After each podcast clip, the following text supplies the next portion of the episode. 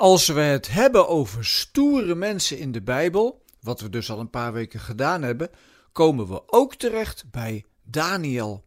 Ik heb het hele Bijbelboek weer eens doorgelezen en het gaat hier echt over de wereldpolitiek. Koning Nebukadnezar en later zijn zoon en nog later de koning van het Perzische Rijk maken allemaal gebruik van de diensten van Daniel.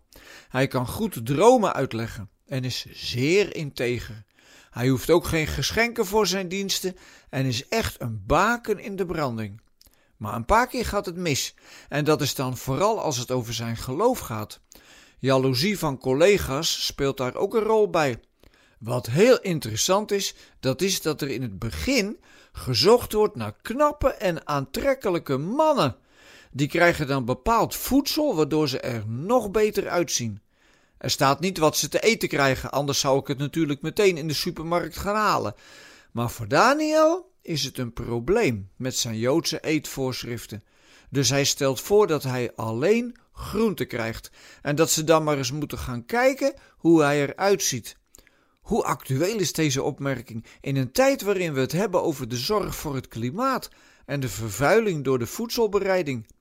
Maar wat ik vooral zo stoer vind aan Daniel is dat hij, naast dat hij integer is en trouw, ook heel goed op zijn godsdienstige strepen blijft staan.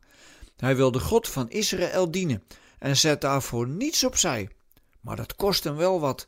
Dat begint al bij zijn vrienden, die vanwege hun geloof het gouden beeld dat Nebukadnezar heeft laten maken, weigeren te aanbidden.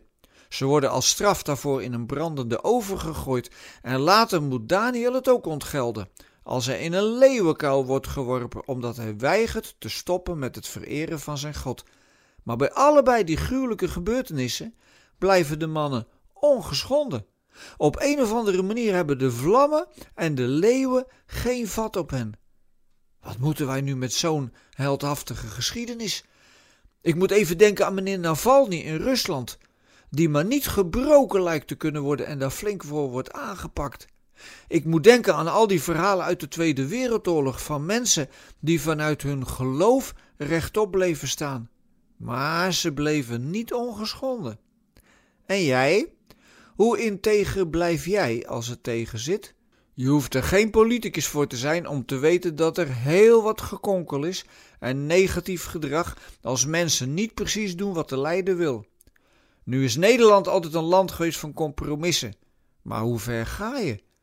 Zouden ze nu van jou kunnen zeggen dat jij er zo een bent bij wie het ja, ja is en het nee, nee?